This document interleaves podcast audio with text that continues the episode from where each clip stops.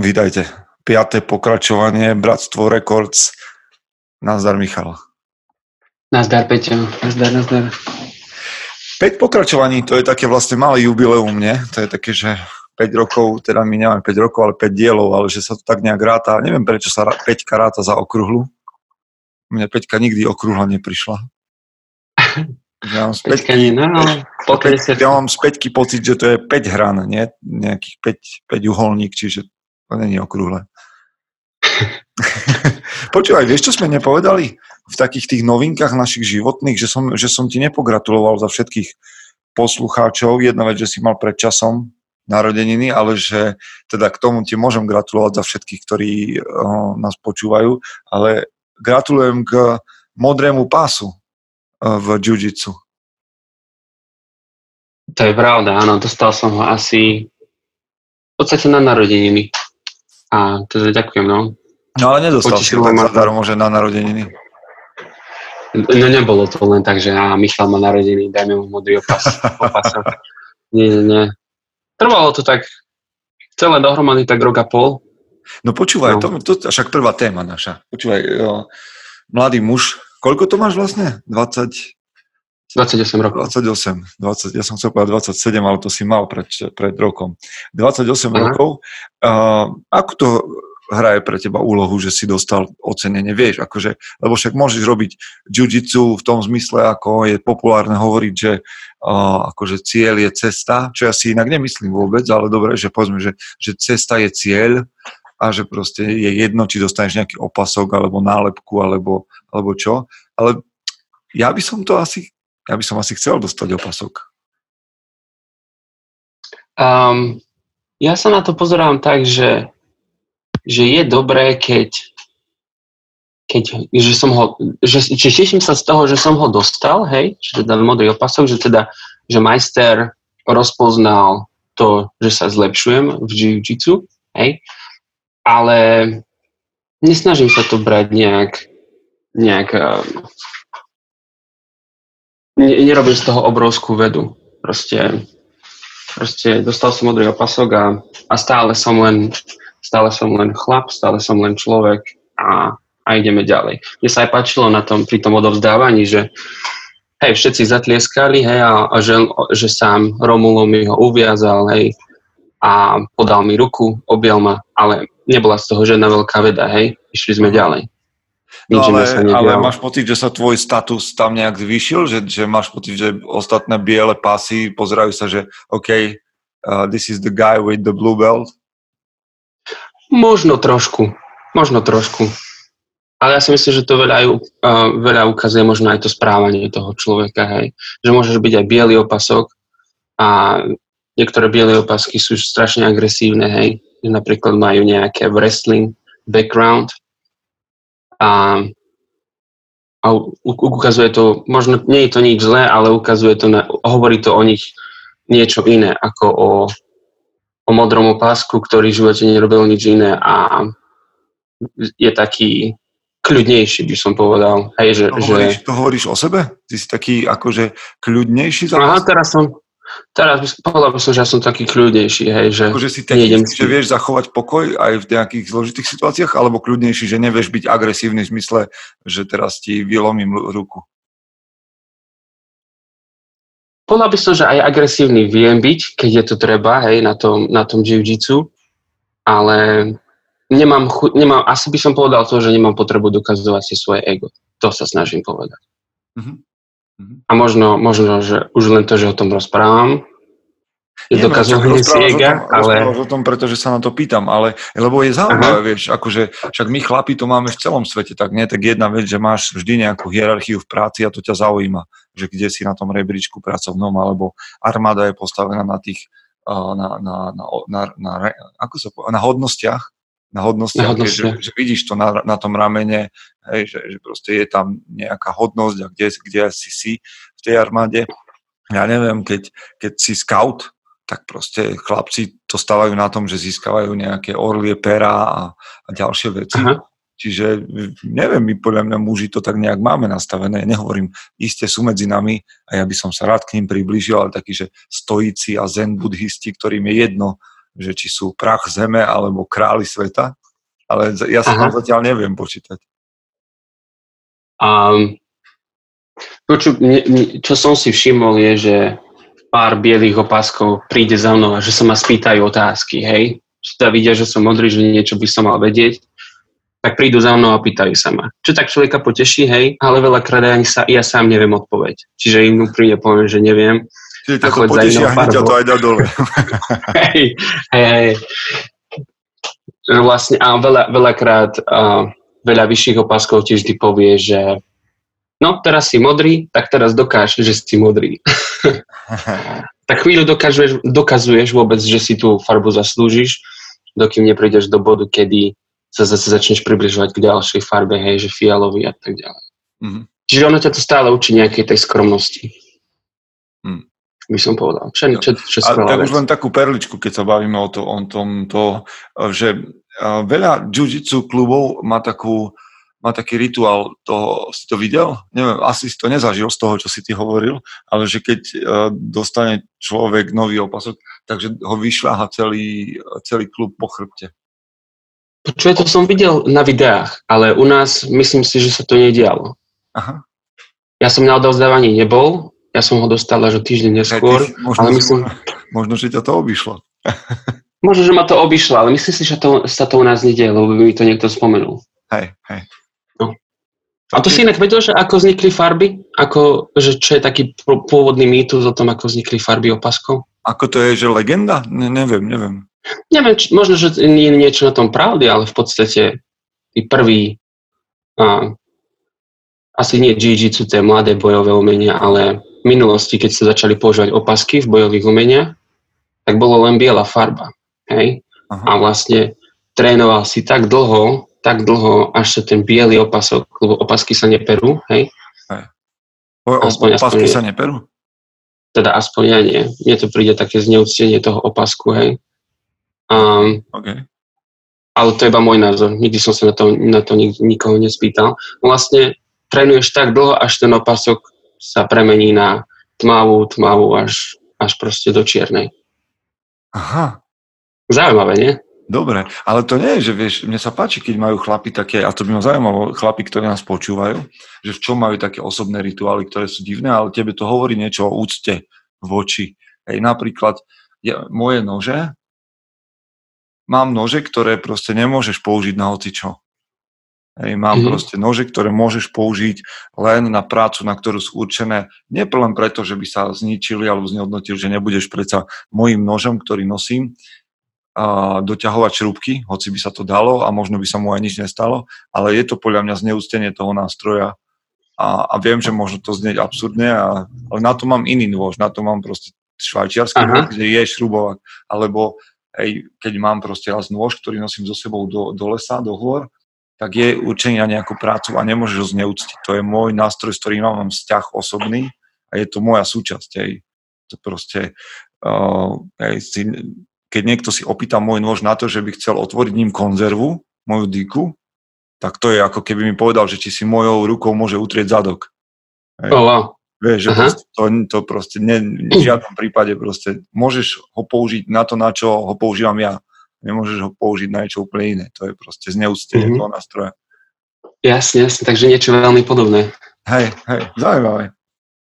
No dobre, však to sú také naše témy, možno sa pár chlapov v tom našlo, ale my máme otázky z bratstva a boli aj nejaké reakcie na to, čo sme sa minule bavili, jeden chlap v, teda v skupine Mužom SK, ja som už predbol, som ich zaradil do bratstva, ale v skupine uzavretej Mužom SK Ondrej napísal, že vďaka za minulý podcast odnášam si jednu kľúčovú myšlienku.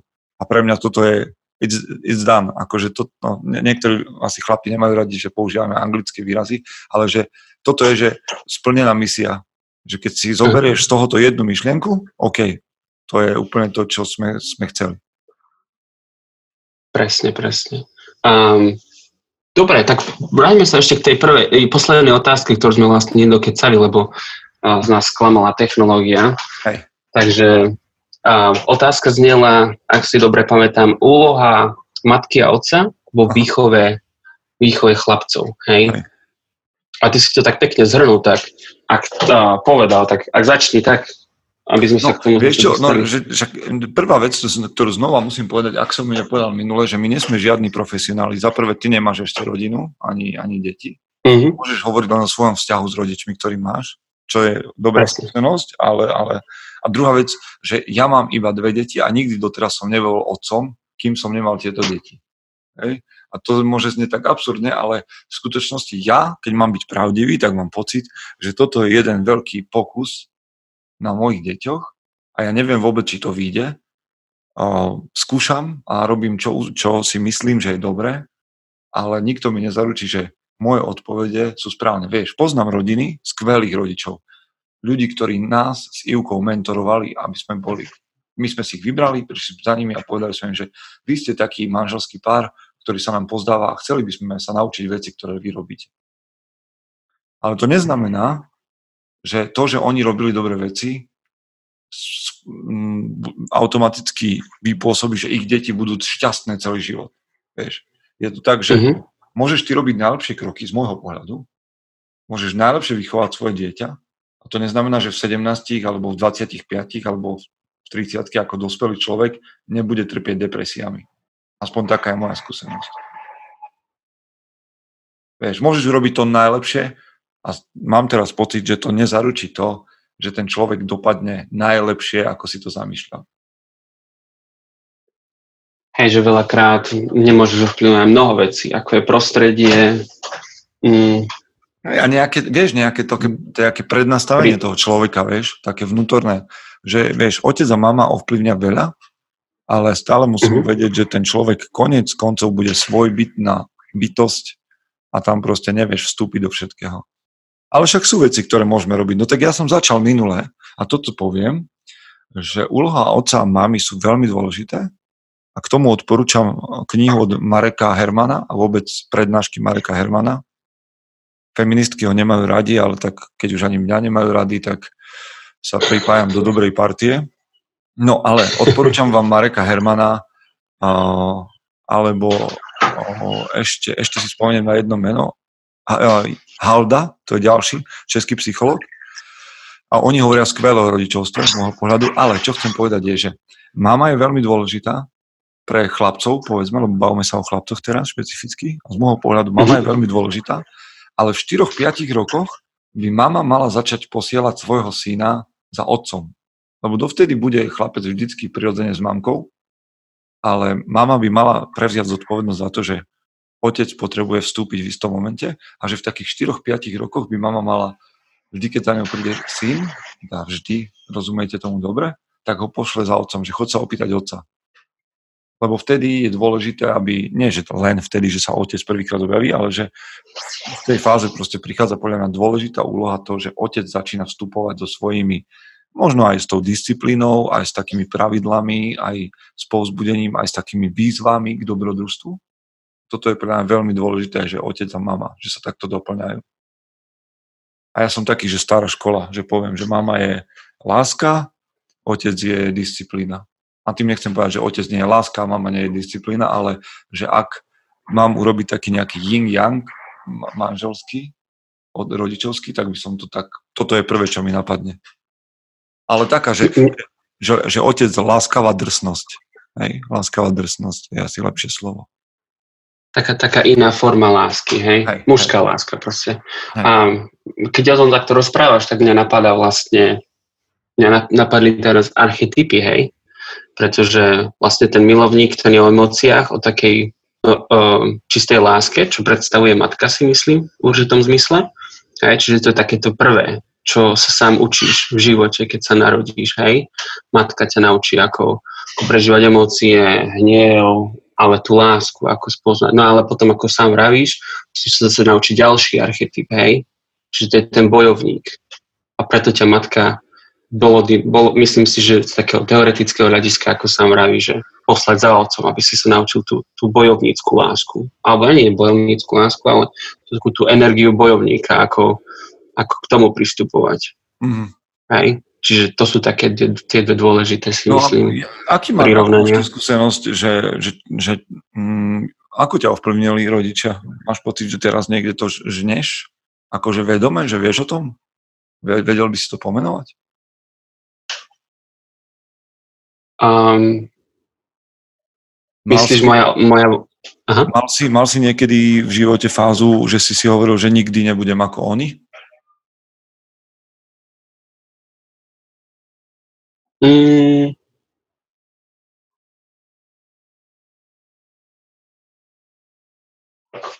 či som mal v živote fázu, že nikdy nebudem ako oni? Mm, neviem, takto som, takto som nad týmto nikdy nerozmýšľal. Ja som vždy uvažoval o tom, že, že čo všetko dobré ma naučili, hej? A, a ako to zožať v mojom vlastnom živote, hej? Otec ma naučil ťažko pracovať, hej? Že, že práca je dobrá a treba si k nej vytvoriť určitý vzťah a vtedy sa to ani nestáva prácou konec koncov, už je to len proste niečo, čo si tak nejak vieš užiť, ak vieš ako na to. A, a mama ma naučila o, o emóciách, hej, o láske, um, o takýchto veciach. Ale že, že či, by som, či by som... Ja si myslím, že, že, že konec koncov každé dieťa sa snaží nejakým spôsobom um, žiť ešte lepšie ako tí rodičia. Hej? A myslím si, že vtedy to tých rodičov najviac poteší. Hej. Vieš čo, že, ja som taký ako, že, že samozrejme si myslím, že, že môžeš výjsť z tých šľapají svojho otca, svojej mamy, že, že keď hovoríš, že žiť lepšie ako oni, že to sa dá, ale dnes pri mojej skúsenosti mám veľmi, veľmi silný pocit, že som obrazom svojich predkov, deda a otca, že tak nejak, ja som sa tomu chcel vyhnúť, ako keby v takej rebelii tínedžerskej, že tak ja budem oveľa lepší iný. A dnes, keď pozorujem svoje gesta alebo počujem svoj hlas, tak úplne, ja som to nikdy cieľene nejak nekopíroval, tak mám pocit, že som môj otec. Akože aj v dobrom, aj v zlom, samozrejme, to nechcem povedať, nikto z nás nie je zajatý v tom obraze, lebo robím mnoho vecí inak, moja manželka by to povedala asi tiež, a už mi to mnohokrát povedala, ale že vždy si nejakým pokračovaním tej, tej línie proste. A, a myslím si, že veľa chlapov sa toho bojí. Boj, myslím si, že sa boja priznať to, že sú v mnohom tými otcami? Áno, áno, že, lebo, lebo vieš, lebo nesieš proste aj tie zlé vlastnosti, ktoré neznášaš na tom otcovi a, a proste a nesieš aj tie dobré veci, ktoré si nikdy nepriznal, že tvoj otec má, čiže ich nemáš pomenované. Aha, no tak to som zvedavý, lebo teraz keď tak uvažujem, tak um, môj otec je veľmi ušomraný a to by s tým súhlasil aj on a ja som, ja mám pocit, že ja som tiež niekedy. A Ale vieš, že, že však ono... To je len taká jedna drobnosť. Nechcem z toho spraviť nejakú pasu, že, že ako bezvýchodiskovú situáciu, Mm-hmm. Ale podľa mňa to tak je. A, a, ke, a východisko je v tom si to pripustiť, to spoznať a, a, a pomenovať to. A pracovať na tom. Hej, hej, no, že potom z toho ideš von. No? Lebo, lebo najväčšia pasca je, že to odignoruješ, že akože odmietneš ten odkaz, podľa mňa vtedy v tom ostávaš zaseknutý. Že keď pomenuješ tých démonov, aj, aj tie požehnania a, to vlastne, a príjmeš to ako výzvu, tak vtedy môžeš ísť dopredu. Dovtedy sa nikam nedostane. Uh-huh. To je, a vieš, tam sa, tam sa pýtal, tam sa pýtal uh, Ríšo, že či sa môžeme rozprávať o, ako prijať smrť otca. Ale podľa mňa, to kým, to kým nezažiješ, tak čo budem mudrovať, vieš? Len, len si myslím, mm. že, že ak by som o niečom chcel rozprávať s chlapom, ktorému zomrel otec, tak by som chcel od neho počuť, kto bol ten otec akože jeho dobré veci, jeho zlé veci a chcel by som vedieť, že ten syn, ktorý tu zostal, ten pokračujúci príbeh, že to vie pomenovať a že to vie niesť ďalej, že ten oheň preberá od otca vedomé v momente, že proste povie, OK, viem, že toto mi hrozí a toto sú moje prednosti, ktoré som zobral, toto je dedictvo na kompletku a, vie, a teraz s tým nejak idem ďalej. To by som asi chcel počuť od chlapa, ktorému zomrel otec. Hmm. A mám inak dobrého priateľa v 300 hrmených, ktorému zomrel otec. A, a, a tak nejak o tom vie rozprávať. Tak si to nejak uvedomujem, že, že nemám to asi len tak z brucha, ale že vie o tom celkom rozprávať. Takýmto spôsobom. No ja, ja, ja, ako si sám povedal, ja sa k tomu veľmi neviem, neviem vyjadriť, aj nerad rozprávam o veciach, ktorými, ktoré som proste nikdy nezažil. A, ale to som sa chcel spýtať, že ty si myslíš, že, že v piatich rokoch už by mala matka posielať toho, toho syna za tým otcom? Akože ona ho, toto sa rozprávame v teórii, hej? Ona ho, on, ten otec tam je celú dobu, hej? Tak ja ti to môžem aj prakticky povedať, lebo ja tu som pri mojom synovi. A to máme trošku spomalené, keďže David je autista, no tak niektoré veci prichádzajú neskôr a on je stále nalepený na mamke, ale sú momenty, keď s Ivkou pracujeme na tom, aby mu povedala, že teraz je to, to, to, to sa musí spýtať otca. Alebo teraz chod za otcom. Mm. hej? Čiže toto je prvá vec, lebo on sa neodpúta, ak ho matka nepustí. To je archetypálna záležitosť. Keď si čítal Železného Jana, Iron John, odporúčam všetkým chlapom, tak tam je to také rozprávke, vieš, že a to tak len rýchlo poviem, lebo máme 20 minút ešte na nahrávanie, že kráľ chytí v lese divokého muža a zavrie ho v klietke na kráľovskom dvore a kľúč od klietky kráľovna zamkne a dá si ho pod svoj vankuš. A keď sa malý princ hrá na dvore, tak sa mu odkotúľa tá lopta zlatá, ktorú si zoberie ten divoký muž k sebe a povie, že tú loptu ti vrátim, keď mi donesieš kľúč. Chlapec vie, že kľúč má matka a musí ho ukradnúť, lebo ona sama mu ho nedá. Mm-hmm. A to je celý obraz o tom, že ten divoký muž, to je samozrejme to divoké ja vo vnútri, tá lopta to je, mm, to je nejaké ja alebo seba poznanie hej, a proste malý chlapec musí urobiť niečo, aby sa otrhol od matky, aby porušil jej príkazy, jej ochrannú funkciu zobral ten kľúč a otvoril svoje divoké ja. Hej, a toho sa mami väčšinou boja. No a to sa musí udiať. Mm. A to som len veľmi... Tento príbeh si pamätám. Hej, to je inak veľmi, akože odporúčam všetkým chlapom prečítať si uh, Železného Jana. Veľmi, veľmi dobrá kniha. No, ale vieš, toto je len jedna, jedna vec, lebo potom nasledujú ďalšie veci. Hej, to nie je všetko, že otec v piatich rokoch nejak sa bude blázniť so svojím synom, alebo že mu ukáže, ako sa robí pišťalka, neviem, alebo čo. Ale že potom mm-hmm. nasledujú samozrejme prvé prechodové rituály a takéto záležitosti.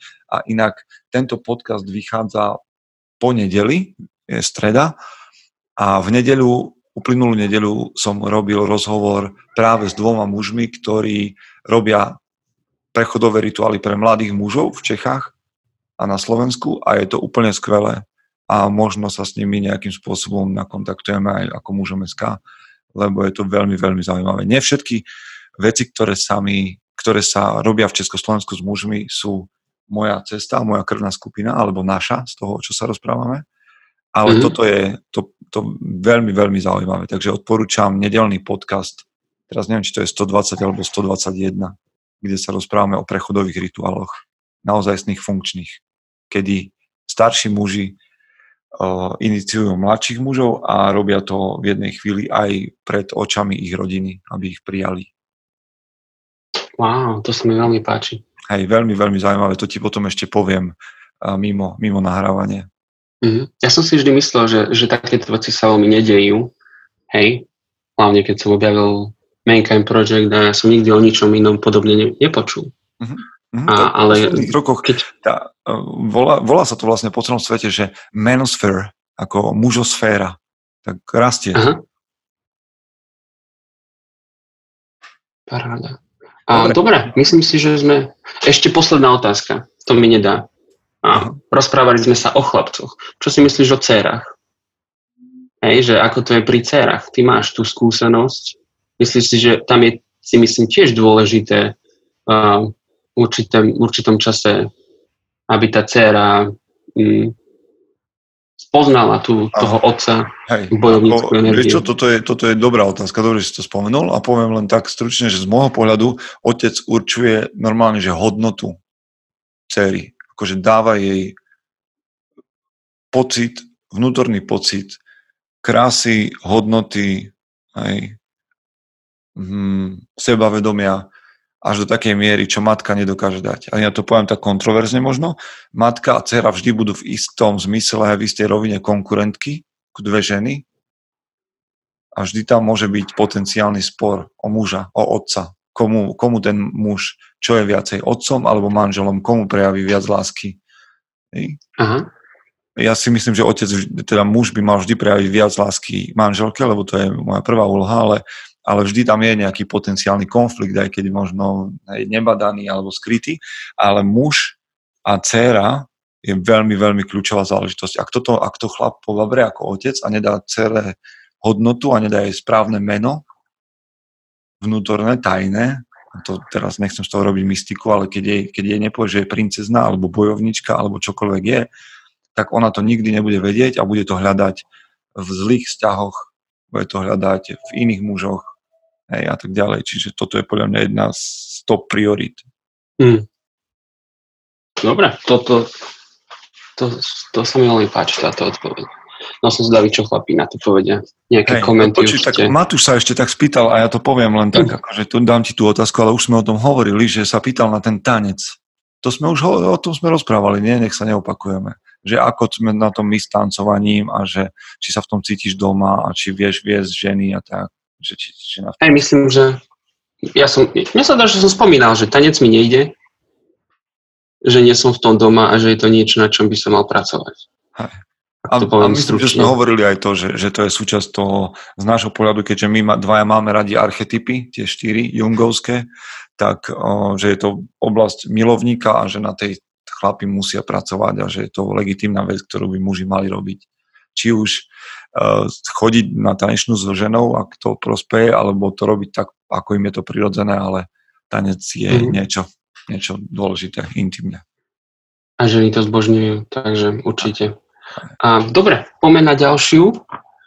Um, Mirec Bajuš sa pýta, že ako môže mladý chalan, napríklad ja, 17-ročný, ovplyvniť starších mužov? No tak to ja sa môže? spýtam. Ja sa spýtam ako starší mladšieho, že máš ty takú nejakú predstavu, že toto by vieš, vo všetkom tom, čo na, ako na sebe pracuješ, že by si chcel, aby si inšpiroval a ovplyvňoval starších chlapov? Ako máš tak, čo to niekedy napadlo, že to robíš, alebo máš skúsenosť? Mm, čo teraz v momente premýšľam, tak nemám pocit, že by som mal nejakým silným spôsobom ovplyvňoval starších mužov.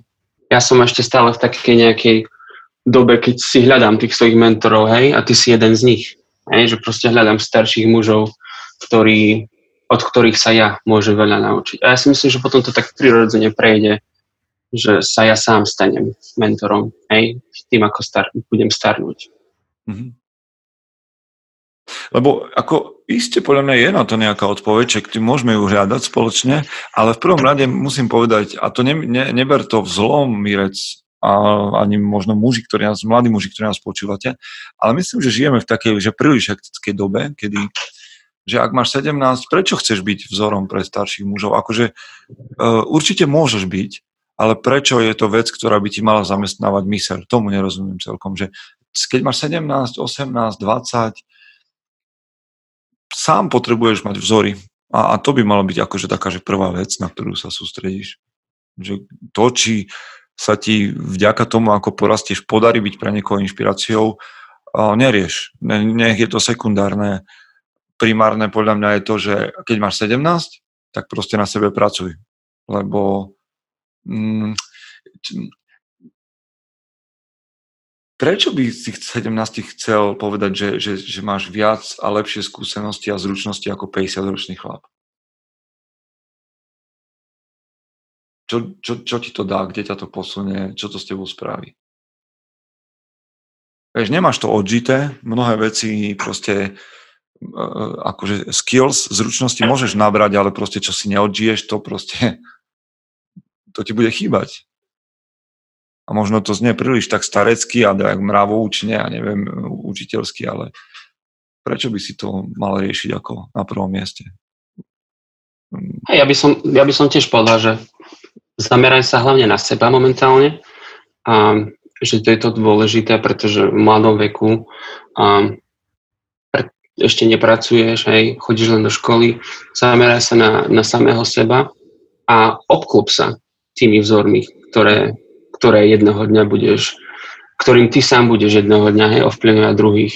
A možno, že ovplyvní nejakým spôsobom tých, tých starších mužov, ktorými sa stretáva. Hej, hej? Veď, veď určite, sa, určite. Veď pozri sa, máme skupinu mužom SK a keď tam príde niekto s niečím inšpirujúcim, tak verím tomu, že či máš 17 alebo 20 alebo 27, tak sa od teba môžu inšpirovať 50-roční chlapi. Napríklad to, že ja neviem, si disciplinovaný, máš poriešené svoje vzťahy, a si zameraný na cieľ, a to môže a bude inšpirovať ďalších chlapov. Hej? Akože mňa Michal inšpiruje v mnohom, keď sa rozprávame. A, a mňa to posúva ďalej. A to je o 10 rokov mladší, hej, cca trošku menej. Ale, ale mám pocit, že toto je taký, mal by to byť sekund, sekundárna záležitosť alebo len vedľajší efekt toho, že na sebe pracuješ. 17 rokov je vek zlatých vlasov, kedy nemáš, alebo by si nemal mať inú starosť, ako pracovať na sebe a medzi 20 30 by si sám sebe mal dokázať, že si muž a potom, potom sa na to namotajú aj iní chlapí a iní mladší. Ale samozrejme, ak toto budeš robiť, ak budeš pracovať na sebe, verím, že budeš inšpirovať ľudí vo svojom okolí. Ale nerob to ako primárnu vec, že chcem tu byť. Chcem, chcem poučiť starších od seba. To ne, nerobí to dobrotu. A hlavne ja mám rád ten taký mentorský kmeňový prístup, že proste sú tu staršinovia, tí, ktorí sú hodní toho a ktorí proste idú vzorom, však nie každého musíš volať, že je star, starší a múdrejší, ale, ale tých rešpektovať a, a snažiť sa pracovať na sebe. Mm. Dobre, ja myslím, že skvelé. Um... No, počúvaj, uh, ja sa teba opýtam, že Ondrej sa pýtal takú jednu otázku na konci, že ty máš, máš ty teraz pocit, ty nemáš ešte teraz, ja to prezradím všetkým posluchačkám, dámam, slečnám. Nemáš teraz nejaký taký vzťah, že by si sa ženil, alebo bol zasnubený, alebo sa na to chystal. Čiže a napadlo ti niekedy, že budeš za nejaký čas, 5, 1 e, mesiac, 5 uh, e, rokov, 10 rokov, že budeš otcom? A že by si na tom mal nejak pracovať, že, že nejak sa chystať na to, alebo či to je ďaleká vec, že, že vôbec ťa to ani napadne? Ti to ani napadne? Počúvaj, počúvaj, toto je skvelá otázka. Páči sa mi. A uvažoval som o tomto už veľa, hlavne v zmysle, že ja som vlastne v štátoch a či vôbec ja chcem vychovať svoju rodinu v štátoch. Hej? Či, tu chcem, či sa chcem stať otcom v Spojených štátoch. A, a nechcem. Hej? Ale počkaj, pretože... počkaj, akože by si si doniesol Američanku na Slovensko? Skôr Sloven... Skôr... Hmm, neviem, prečo by som nosil drevo do hory. Skôr Slovenku, skôr si nájdem len Slovenku a, a, a si nájsť San Francisco Slovenku, chceš si nájsť San Francisco Slovenku, z ktorou by si prišiel na Slovensko. No, ale to, tak to, to by bolo asi komplikované.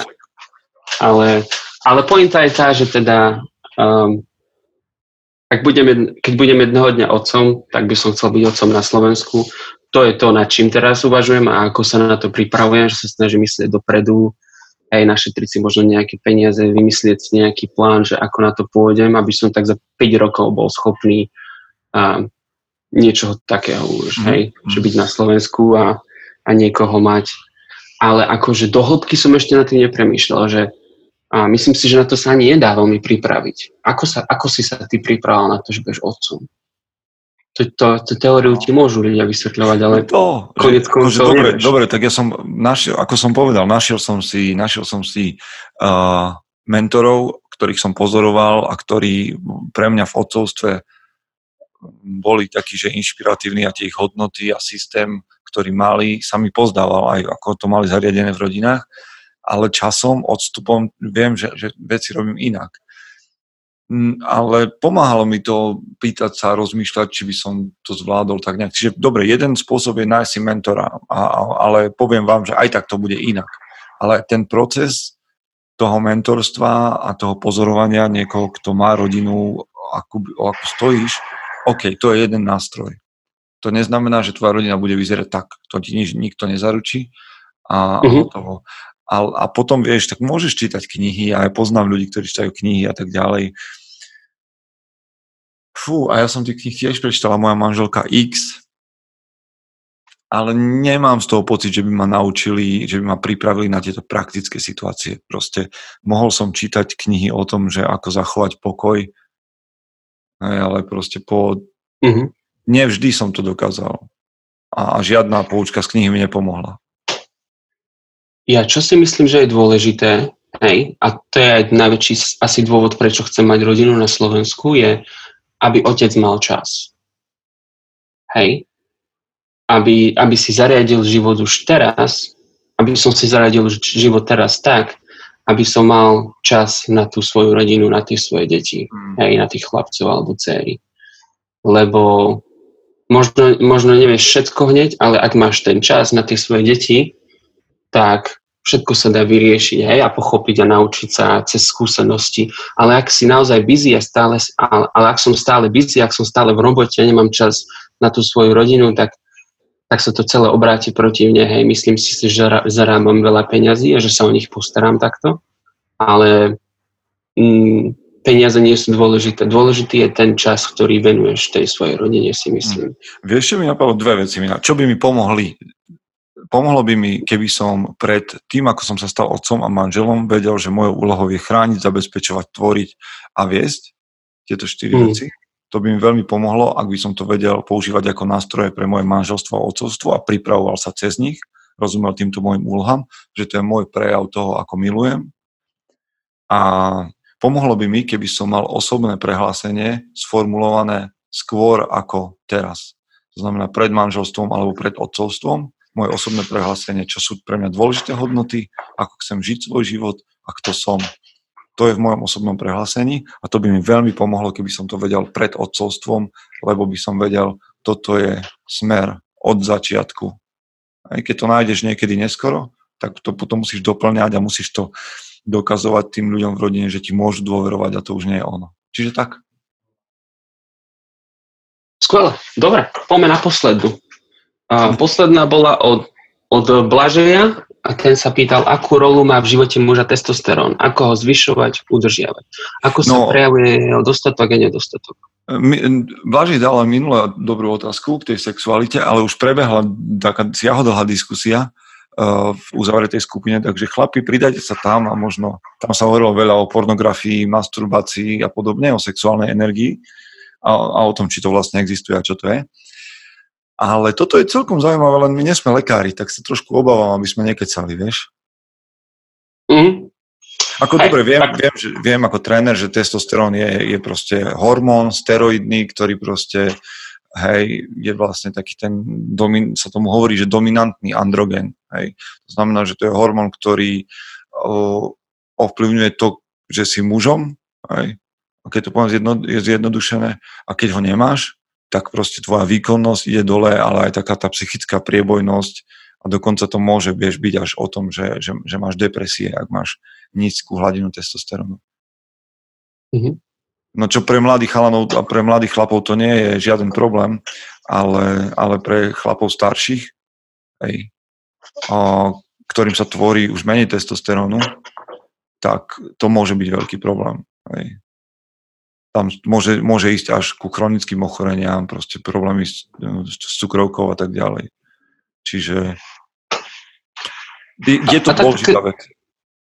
Tak také základné veci, hej, ja zase hovorím, nie som doktor a toto som len čítal, alebo možno z vlastnej skúsenosti. Hej, určite cvičenie, hej, chodenie do posilovňa alebo bojové umenia.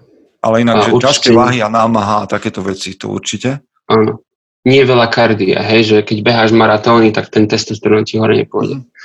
Um, čítal som, že o červenom mese, hej, hovedzina a takéto, že zvyšuje testosterón, um, ale zase netreba to preháňať všetko s mierou, si myslím. Uh-huh. A, a potom viem, že nejaké že suplementy, zvyšujú testosterón. Hej, no ale to je A tomu by som sa vyhol. Hej, tomu sa musíme vyhnúť len kvôli tomu, že ja som, keď sme, keď sme sa o tom bavili, o všelijakých suplementoch u nás v gyme, tak Radovan Gergel, ktorého odporúčam sledovať, aj náš head coach hovoril presne to, že a nájdete x štúdí, ktoré proste tv, po, teda vyvracajú to, že by akákoľvek uh, akákoľvek suplementácia bola účinná vo zvyšovaní testosterónu.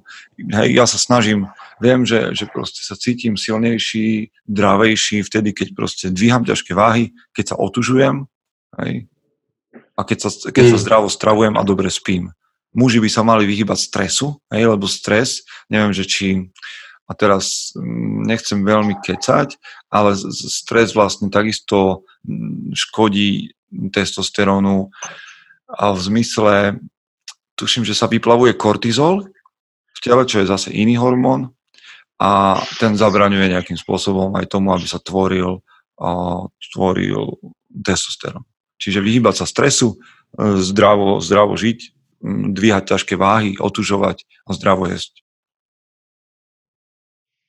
To, to hovoríme my, amatéri, ktorí, ktorí tak nejak majú toto, čo si prečítané a, a, a nejak zatiaľ sa cítia.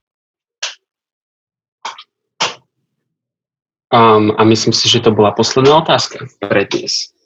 Um. Blažej, Blažej nám dáva ťažké otázky, budeme sa musieť viac chystať na to. Ale zase sme si, čo to načítali v knihe, že nám dal Blažej otázku a sa tváril, lebo každá kniha, alebo štúdia je vyvratená ďalšími troma štúdiami, čiže... Ty počuť, tak, ale, ale v každom prípade som vďačný za tie otázky, lebo, lebo ma to baví s tebou o tom rozprávať. A tak ono je to len debata, hej, ja si nikdy nečítam nič, keď sa pripravujem na podcast, ja si nečítam nič, hej, že by som chcel vedieť niečo extra, aby som niekoho ohromil, hej, proste poviem to, čo si myslím a je to konverzácia, hej, nikto hej. nehovorí, že máme pravdu, ale premýšľame na hlas. Jo.